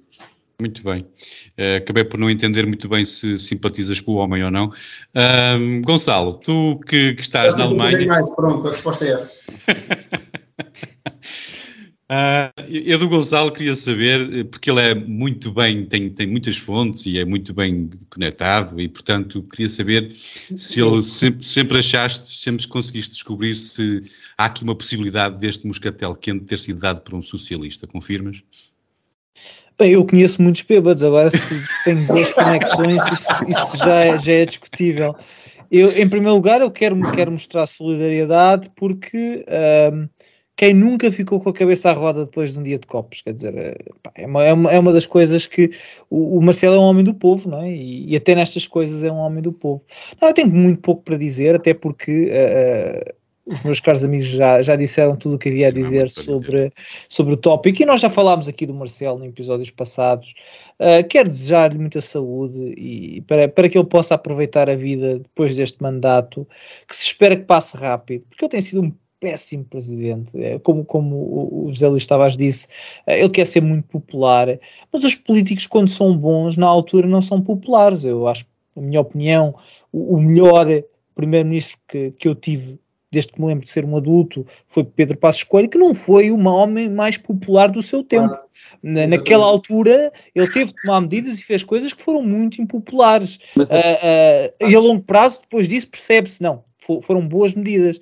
Uh, força, Diogo. Não, a popularidade é uma coisa uh, muito uh, relativa daquilo que é a popularidade visível e a popularidade invisível, porque nós tivemos o Cavaco Silva, que não podemos dizer que era um presidente popular, no sentido da, sim, da sim. voz do povo, não estava do lado dele, mas que foi eleito sempre que foi uh, às, às, urnas, não é? Com maioria sim, sim, precisamente. Ah, popularidade, e, e mesmo Passos Coelho ganhou as eleições. Exatamente, exatamente. Portanto, há a popularidade visível e a invisível, não é? Sim, mas, mas a, a, fazer política é muitas vezes eh, tomar medidas que são, que são uh, menos populares, ou ter, no, no, caso do presidente, que não toma medidas, mas, mas que tem que ter uh, algumas das vezes uh, atitudes que não são populares, e, e nomeadamente a, a, relação de Marcelo com, com este governo tem falhado demasiadas vezes. E falhou precisamente por isso, porque o caminho mais impopular era o mais difícil uh, em alguns casos, quiçá, demitir o governo, e, e, e, ele tentou fugir a isso, e não estou convencido que ele tenha, uh, que ele, o presidente Marcel, tenha uh, fugido a essas decisões por achar que eram as melhores decisões, mas talvez por, porque eram menos populares e ele não quis ter esse ónus de, de, de perder o, o, concurso de Miss Universo. Uh, mas, uh, mas é basicamente o que eu tenho para dizer sobre o, sobre o assunto, porque nós já falámos imenso sobre o Marcelo e haveremos de continuar a, a falar, falar. E, pronto, e que seja breve, que seja um mandato breve. Muito bem. Um, eu acho que há dias vi o, o, o, numa inauguração de uma ponte em Lisboa, eh, eu acho que te vi, José Luís, uh, juntamente com o Moedas, não foi? Estiveste naquela inauguração daquela ponte, onde é que era aquilo? Aquilo era perto onde, onde, de onde vai acontecer. Moedas da Juventude? Exatamente. Não, não, não. Não, estiveste lá? Bem, não, pensei que tivesse, não, pensei que tivesse, pensei que, que tivesse visto lá naquela inauguração da ponte. Iria fazer agora aqui uma chalaça muito engraçada, porque ia te dizer que vamos sair para uma pequena ponte, para quem nos estiver, para, para uma sessão internacional que, que vai voltar já na segunda parte. Nós vamos fazer aqui uma pequena pausa, vamos aproveitar para ir fazer eh, uma visita a, a outras divisões da nossa casa. Um, eh, para quem nos estiver a ouvir, são apenas 20 segundos, nós já voltamos. Ora, muito bem, voltamos então à segunda parte com os temas internacionais e o primeiro tema internacional uh, é o, o Zé Luís Tavares que nos, que nos traz, quer falar do grupo Wagner em África. Uh, se há uns tempos atrás, não há muito, a maioria da opinião pública não saberia o que é o grupo Wagner, hoje só os mais distraídos é que não ouviram falar destes mercenários de guerra é e tudo graças à, à operação militar especial na Ucrânia. Estes grupos estão também em conflitos em África e Ásia e o nosso convidado quer falar particularmente deste grupo em África. Um, José, José Luís, queres, achas possível, aliás, que, que, a comunidade política internacional e principalmente a opinião pública internacional se concentre agora na brutalidade e impunidade destes grupos de guerra em África? A publicidade na Ucrânia, esta, toda esta publicidade que aconteceu, pode ser útil para que nós nos despertemos para aquilo que eles têm feito em África? É por aí? Carlos, a questão é, é importantíssima e, muito interessante. Mas eh, deixa-me só fazer aqui um pequeno enquadramento que me parece Sim, muito claro, claro. Quando foi a resolução da ONU a condenar a invasão da Rússia eh, à Ucrânia, uh, e lá está, a maior parte de nós, calhar, uh, um bocado naivos, estamos completamente convencidos de que seria aprovado por unanimidade, ou tendo alguns alguns países, já conhecemos, comunistas, editoriais, como este caso a China, queriam votar contra ou abster-se. Mas a verdade é que foram só países, quatro países que votaram contra, e nós temos 14 países que se abstiveram. E entre estes países que se abstiveram, páginas Angola, Moçambique e África do Sul, para não dizer os outros uh, 13. Epá, Uh, e eu fiquei muito alarmado, até porque sendo um país Palop, que tem relações históricas uh, com Portugal, a razão pela qual teria levado estes países a votarem contra a invasão uh, de um país como a Rússia, a um Estado livre e soberano, como é a Ucrânia, até tendo, ou sendo a recente história de, de, por exemplo, países como Angola, Moçambique ou mesmo África do Sul, que viveram esta questão da da da invasão do homem e do homem branco, 50 anos atrás estavam a ver um país nas mesmas condições e votaram contra. E passa qual é que foi a alegação apresentada? Racismo. E disseram racismo porquê? Porque parece que ficaram uh, muito uh, chateados ou mal impressionados com o tratamento que alguns negros que estavam na Ucrânia receberam uh, quando começaram os, os, ataques, como se não tivessem sido uh, ou sei lá o que for. Epá, um, ehm, e eu pergunto, mas really? Não estou a falar sério? Nós estamos a falar aqui de um país que invade o outro e vocês eh, abstiveram-se na, na, votação quando até em função do vosso recente passado histórico, que tanto lutaram para ser países independentes, abstiveram-se por uma questão eh, de racismo e, muito sinceramente, eu vou dizer, eu acho que não tem nada a ver. O fato é que o Grupo Wagner está em África, está em África há muito tempo, é um braço armado de Putin e do regime soviético para defender interesses da Rússia e do, e eh, do regime soviético, peço, perdão, do regime russo para defender interesses do regime russo. Nós temos são muitos que estão em África, na obtenção de recursos naturais, e existem mesmo relatórios internacionais de diversas instituições para manipular uh, eleições em muitos desses países, no sentido de defender os interesses um, eh, em África. Resumindo e concluindo, como é que países, ou então colocando a questão de outra forma. Nós vemos aqui muito ativismo contra o racismo, contra o antirracismo, mas vemos isso acima de tudo no mundo ocidental, América e na Europa. E depois nós, o mundo tem conhecimento de que existem hoje, em pleno século XXI, estas intervenções que tiram vidas a muita, a muita gente que vive nestes eh, territórios, um, os seus recursos eh, naturais, eh, manipula um, eh, informações e nós não vemos nenhum ativismo contra o grupo Wagner. Ok? O ativismo que se faz antirracista é no mundo ocidental, é onde a liberdade persiste. Porque nós não vimos ativismo nenhum antirracista na China, na Rússia, ou seja lá um, onde for. Eu acho que a partir do momento em que foi denunciado e que o mundo tomou conhecimento daquilo que o Grupo Wagner faz em África, acho impressionante inacreditável como é que estes, todos estes grupos ativistas não se insurgiram contra a Rússia. Não tiveste ninguém a perguntar, mas o que é que estes, o que é que estes tipos estão a fazer? E tendo conhecimento daquilo que estes tipos estavam um, um, a fazer, como é que não houve nenhuma condenação um, a isso? Isto para dizer, uh, aqui, aqui eu, eu já não diria uma patologia intelectual, ou seja lá o que for, mas eu vejo, por exemplo, o mundo ocidental, uh, será difícil dizer isto, mas eu acho que toda esta cultura do cancelamento, todo este movimento anti-Europa, anticultura um, ocidental existe porque existe liberdade. E porque estas pessoas o podem fazer, porque nós jamais iríamos conseguir ver esta gente a fazer isto na China ou na Rússia.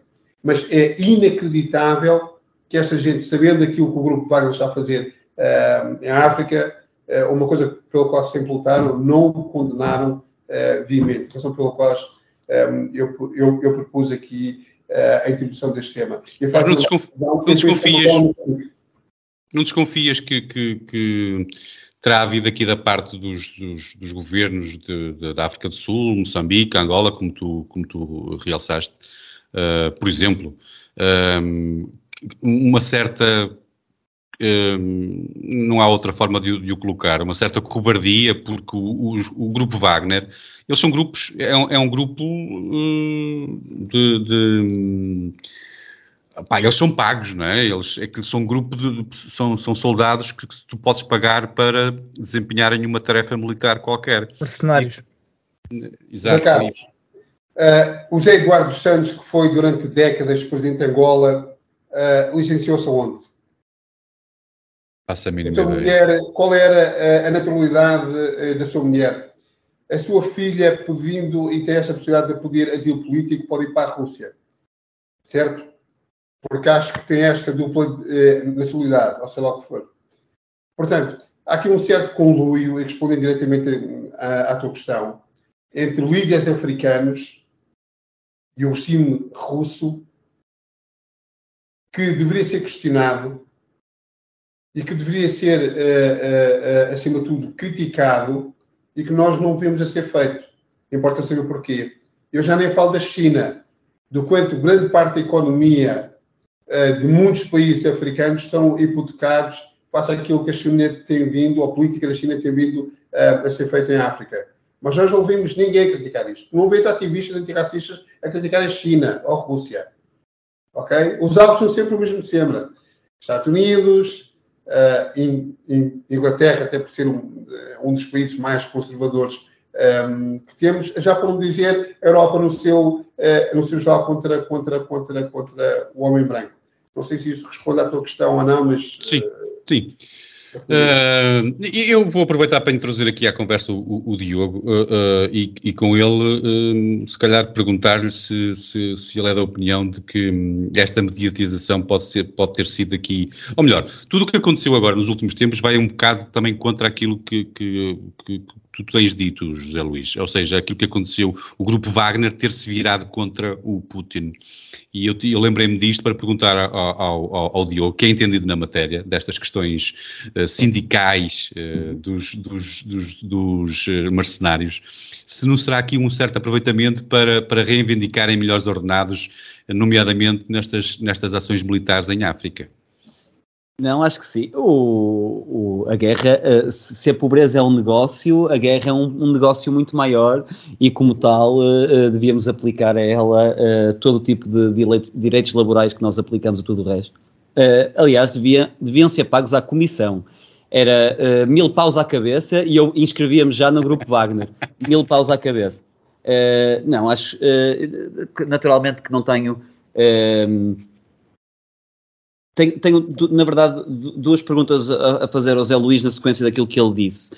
E uma delas tinha a ver com este neo. Uh, podemos chamar isso neocolonialismo, não é? Russo e chinês na, em África, que é um, é um colonialismo uh, diferente, porque nós sabemos que o colonialismo chinês uh, é um colonialismo, acima de tudo, económico, de resgate de economias, não é? E de endividamento. aliás, isto puxando mais a brasa à minha habitual sardinha, o atual diretor da Organização Mundial de Saúde é o, porque 50% da dívida uh, pública da Etiópia, o seu país de origem, é, é à China, né? E a, a China é quem mexe ali os cordelinhos no OMS, basta ver Taiwan não pode entrar, por exemplo. Uh, mas uh, uh, este neocolonialismo, sabemos falou assim da, da parte da, da, da, da, China, mas como é que é com a, com a Rússia em África? Porque o grupo Wagner, como disse o Zé Carlos, é um grupo de combatentes, e tu disseste várias vezes, ainda agora, considerando aquilo que o grupo Wagner está a fazer em África.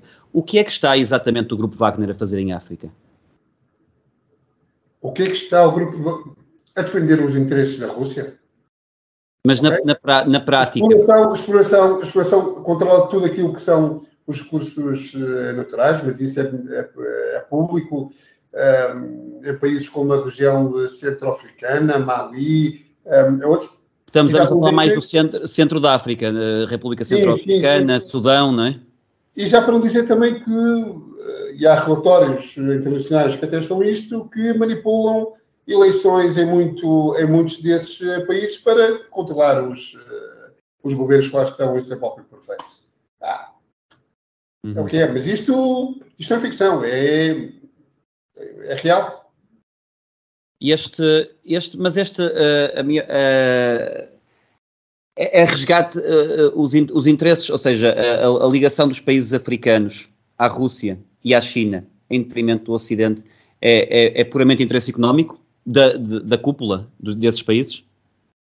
Bem, basta olhar para os Estados Unidos. Estão-se a criar, desculpa mas estão-se a criar quase dois blocos hoje em dia no mundo, não é? Na verdade, esta guerra na Ucrânia começa-se a revelar quase como uma, uma, uma proxy guerra de, dos dois blocos.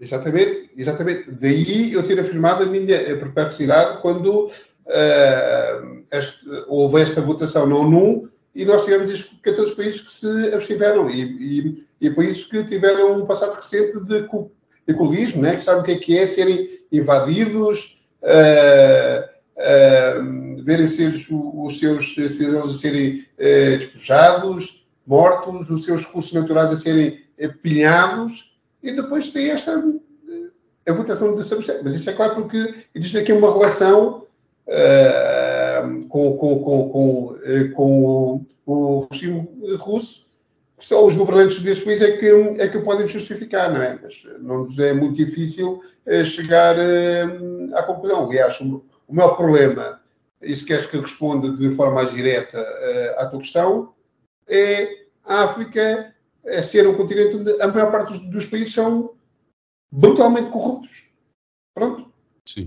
Uhum. Mas, mas, e, já agora, antes de passar ao Gonçalo, já, uh, como é que tu achas que vai ficar agora a situação do, do, do essa situação do grupo Wagner, digamos assim, uh, e da situação, neste caso, da situação da Rússia em África, visto que o grupo Wagner, entretanto, está assim um bocadinho incerto, aquilo existe neste momento e as coisas ainda não estão bem, bem acertadas, acho eu, eles, aquilo existem alguns membros que se terão alistado na, na, no exército russo, ou pelo menos foram convidados para isso.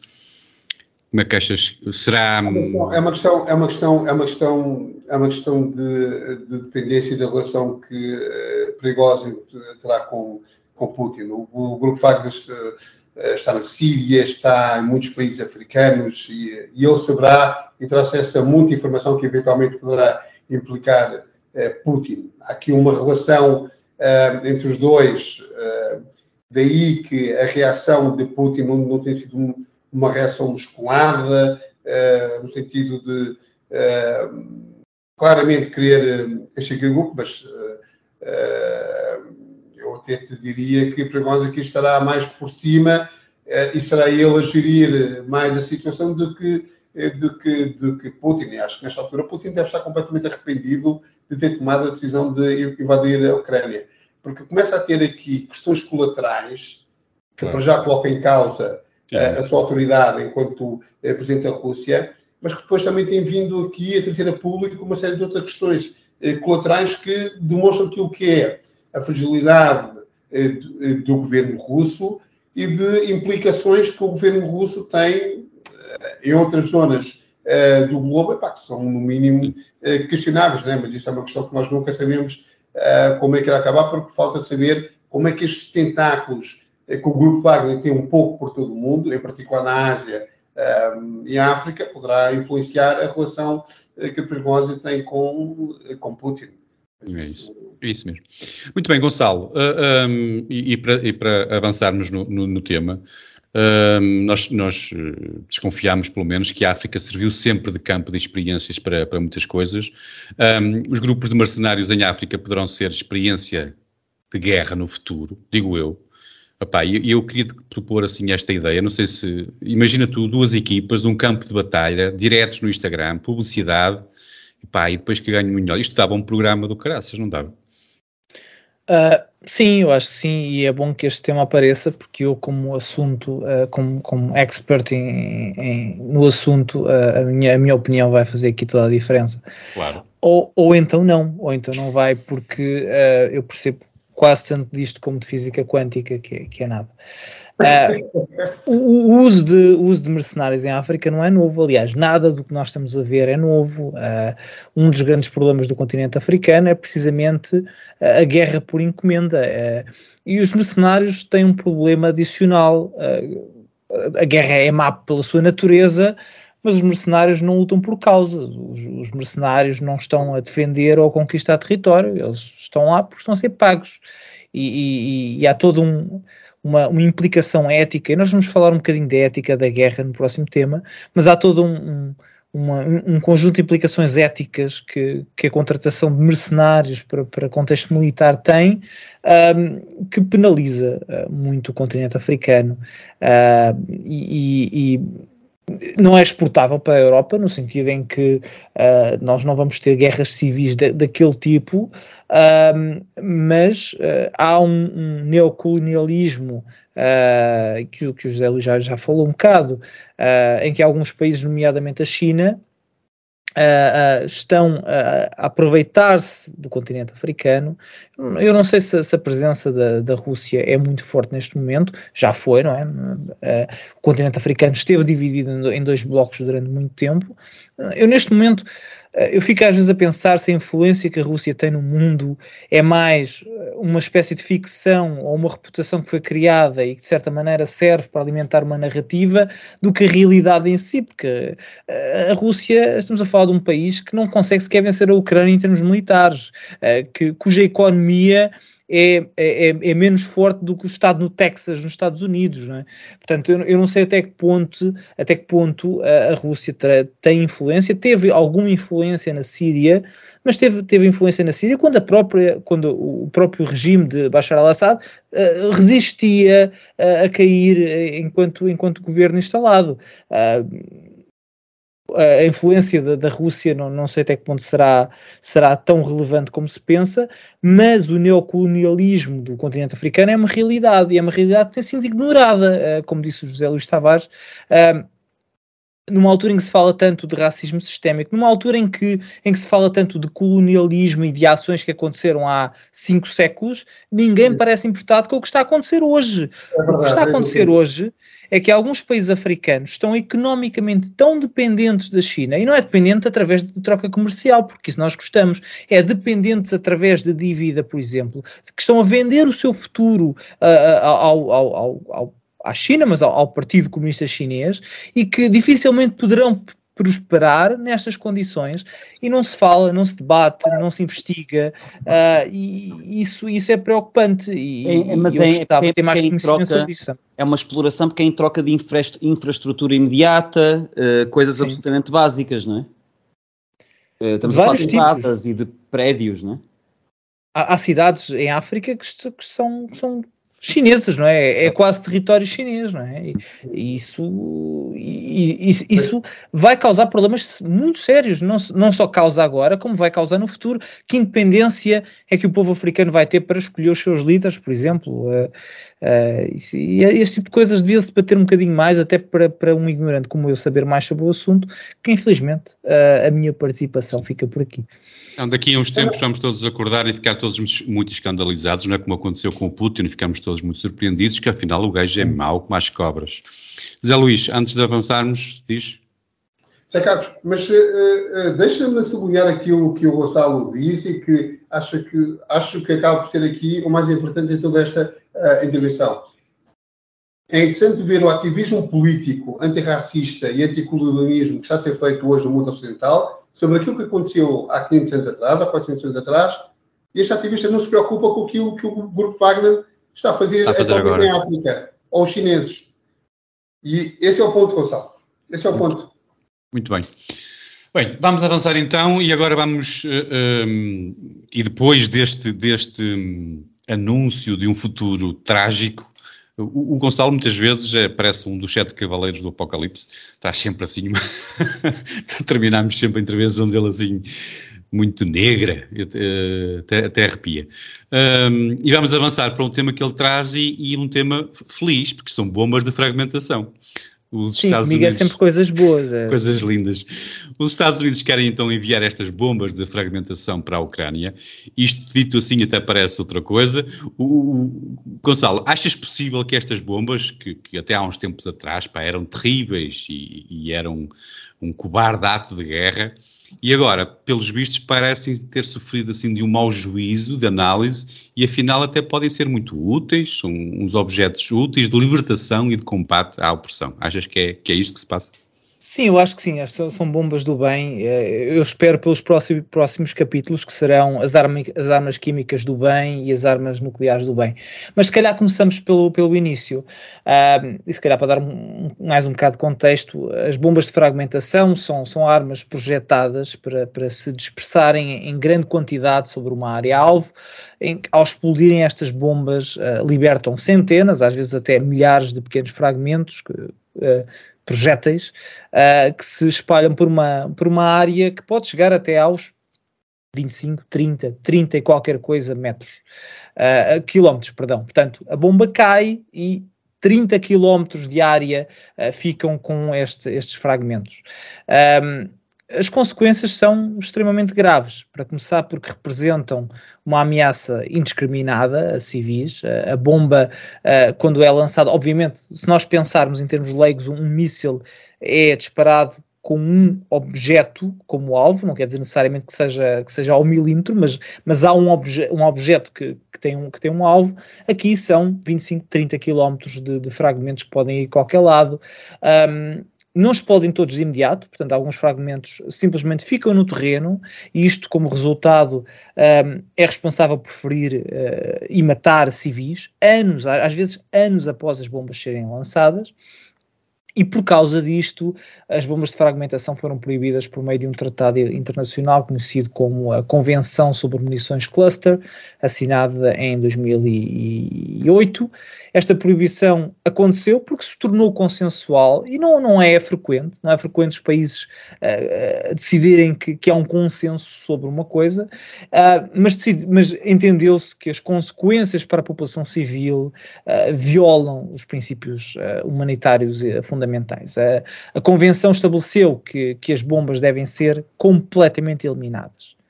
Mais de 110 países, incluindo a China, os Estados Unidos, a Alemanha, a França, o Reino Unido e por aí fora assinaram o documento. Curiosamente, os Estados Unidos assinaram, mas não ratificaram. Uh, reservaram o, o, seu uso uh, para fins humanitários, que, que há uma certa uh, ironia nisto, e é com base neste argumento que os Estados Unidos vão fornecer as armas, de, as bombas de fragmentação à Ucrânia, porque alegam que estas são essenciais para, para, para, que, para que estes consigam ganhar a guerra. Uh, o que, o, que é, o que é contraditório, porque a informação que nos dão, a ideia que nos é passada é que a Ucrânia está a ganhar a guerra, uh, mas de vez em quando dizemos que uh, se não dermos o um material X, uh, a Ucrânia vai perder. Portanto, neste momento a narrativa é temos que dar bombas de fragmentação à Ucrânia, caso contrário a guerra vai ser, vai ser perdida. E, e os Estados Unidos vão fornecer um equipamento militar, este equipamento militar com, com potencial, um potencial enorme para matar civis, para, uh, que destrói infraestruturas. Portanto, nós também descobrimos agora que afinal destruir infra infraestruturas é mau, uh, é, é, bom, uh, antes era mau, agora é bom, e, e, para além disso tem um impacto ambiental enorme, não é? Basta imaginarmos 30 quilómetros de, de, milhares de fragmentos espalhados, obviamente isto não, não, não faz bem a ninguém. a somar-se a isto, o local onde forem lançadas essas bombas fica inabitável e precisa e vai precisar que, que, especialistas em engenharia militar façam a limpeza da área. Portanto, este cenário soa, de, soa uh, quase de forma dantesca, mas é, é terrível.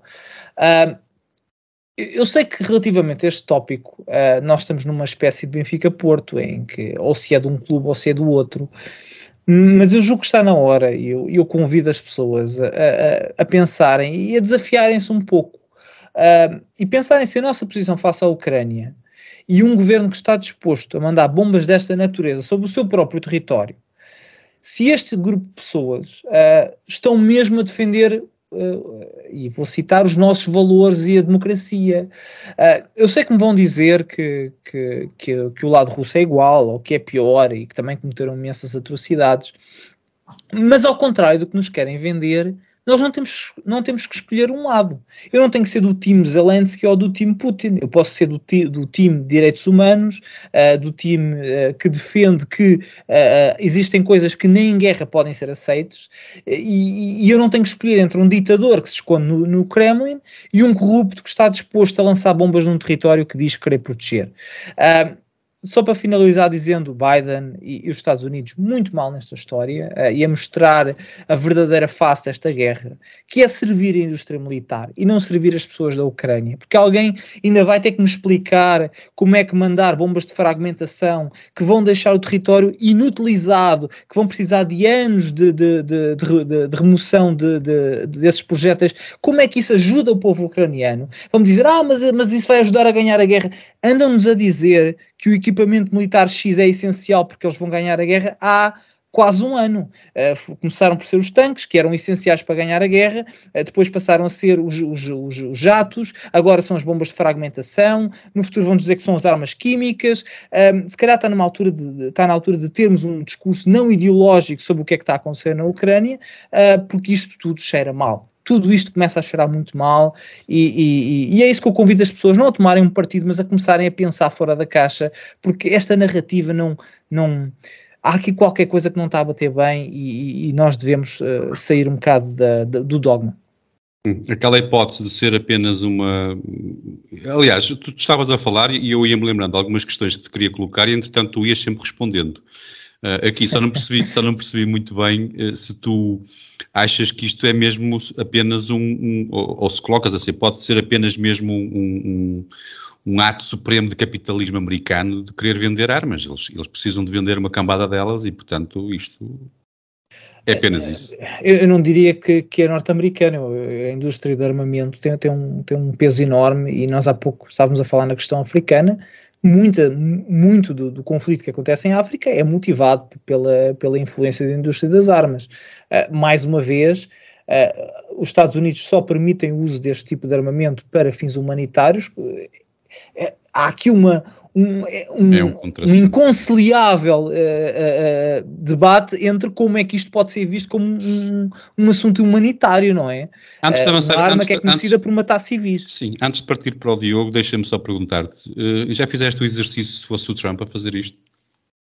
Bem, se fosse, se fosse o Trump, aliás, metade das coisas que estão a acontecer, se fosse o Trump, se calhar se fosse o Trump, já não Poucas havia guerra. viviam que nem sequer tinha começado. Nem tinha começado. Uh, mas o apoio popular que a Ucrânia tem, não a Ucrânia, eu acho que a Ucrânia e o povo ucraniano merece todo o apoio mais algum.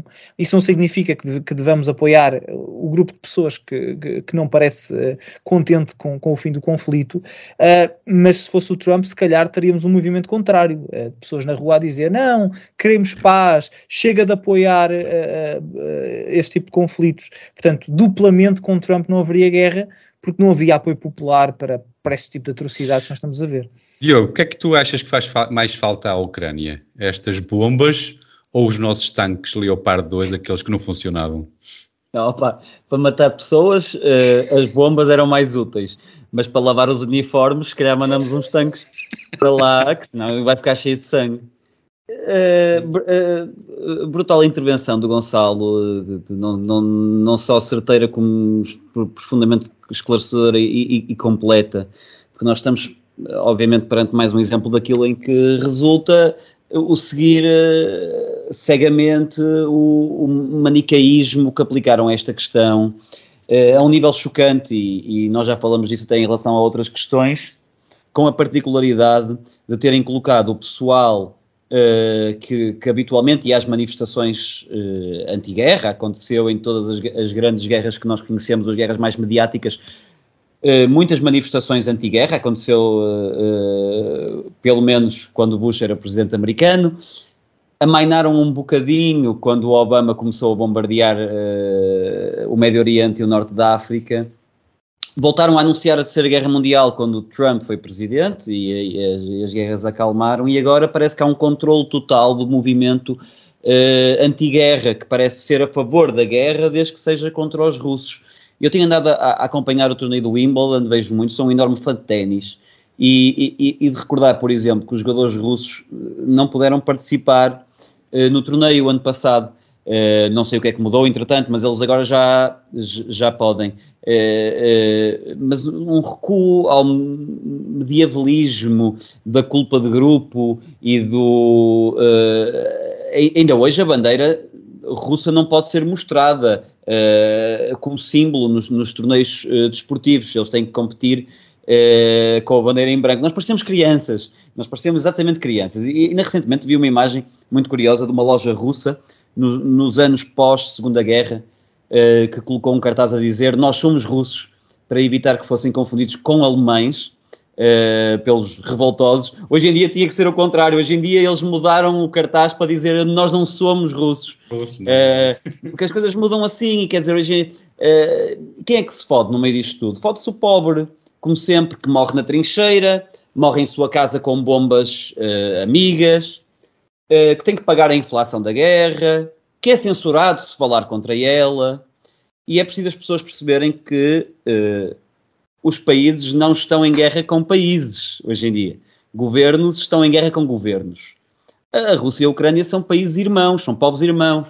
Os governos colocaram-nos em guerra. Uma guerra que já poderia até, vale a pena dizer isto, já ter terminado há muito a nível negocial se não fosse do interesse do Ocidente que ela eh, eh, se prolongue, porque não se negocia com assassinos. Se não se negocia com assassinos, não se negocia com os Estados Unidos. Não há país no mundo, pelo menos no, não vou dizer pós-Segunda Guerra, pós-queda do Muro de Berlim, responsável pelo maior número de mortes civis do que os Estados Unidos. De hospitais pediátricos bombardeados, alguns desses ataques como false flag.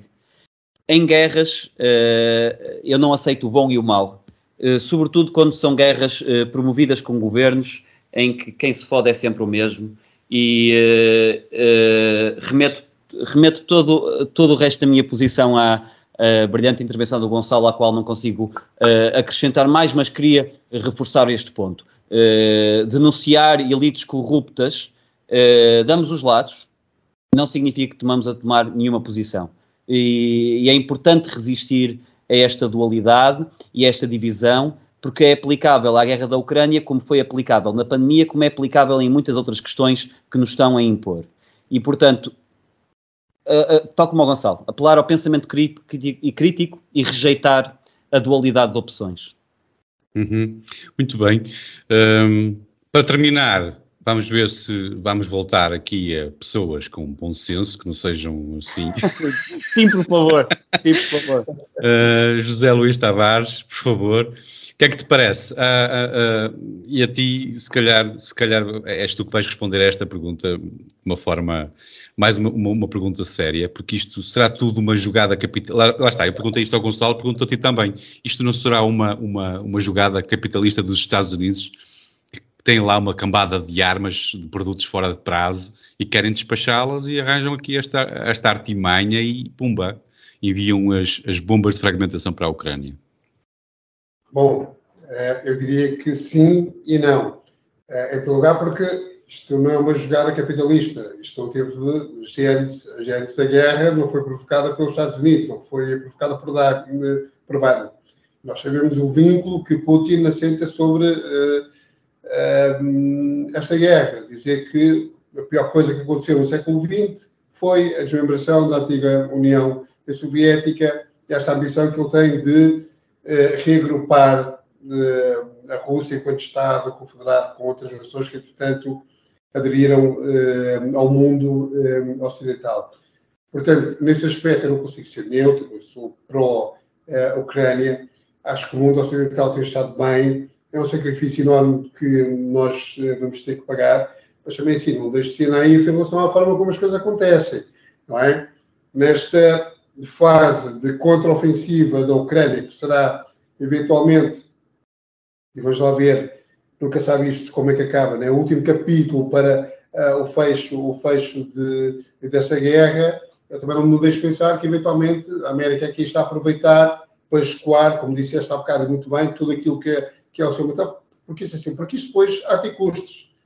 Uh, alguém há de ganhar com a guerra. Nós estamos numa fase em que alguém ganha com a guerra do ponto de vista de fornecimento de armas e, e de material um, ehm, e de outras, e de outras uh, necessidades. Mas aquilo que me preocupa será pós-guerra. Em primeiro lugar, saber como é que isto acaba. Putin cede, uh, o que eu acho muito difícil. me um, preocupa muito a partir do momento em que o Putin estiver completamente enreculado ou melhor, encurralado, uh, e tiver a noção de que vai perder esta guerra, vai ser uma, uma humilhação brutal, o que, é que, o que é que este homem é capaz de fazer? Ok? Depois temos um lado de Zelensky que já diz que a única forma de haver paz é a desocupação total uh, da Rússia sobre uh, território ucraniano e sobre isso não há negociação. Portanto, o, o desfecho é algo completamente é, imprevisível. Eu também eu sou defensor de que a única forma de, de se acabar com isto é a Rússia é, desocupar totalmente território é, ucraniano. Se isto é viável, se, se isto é possível, vamos já ver.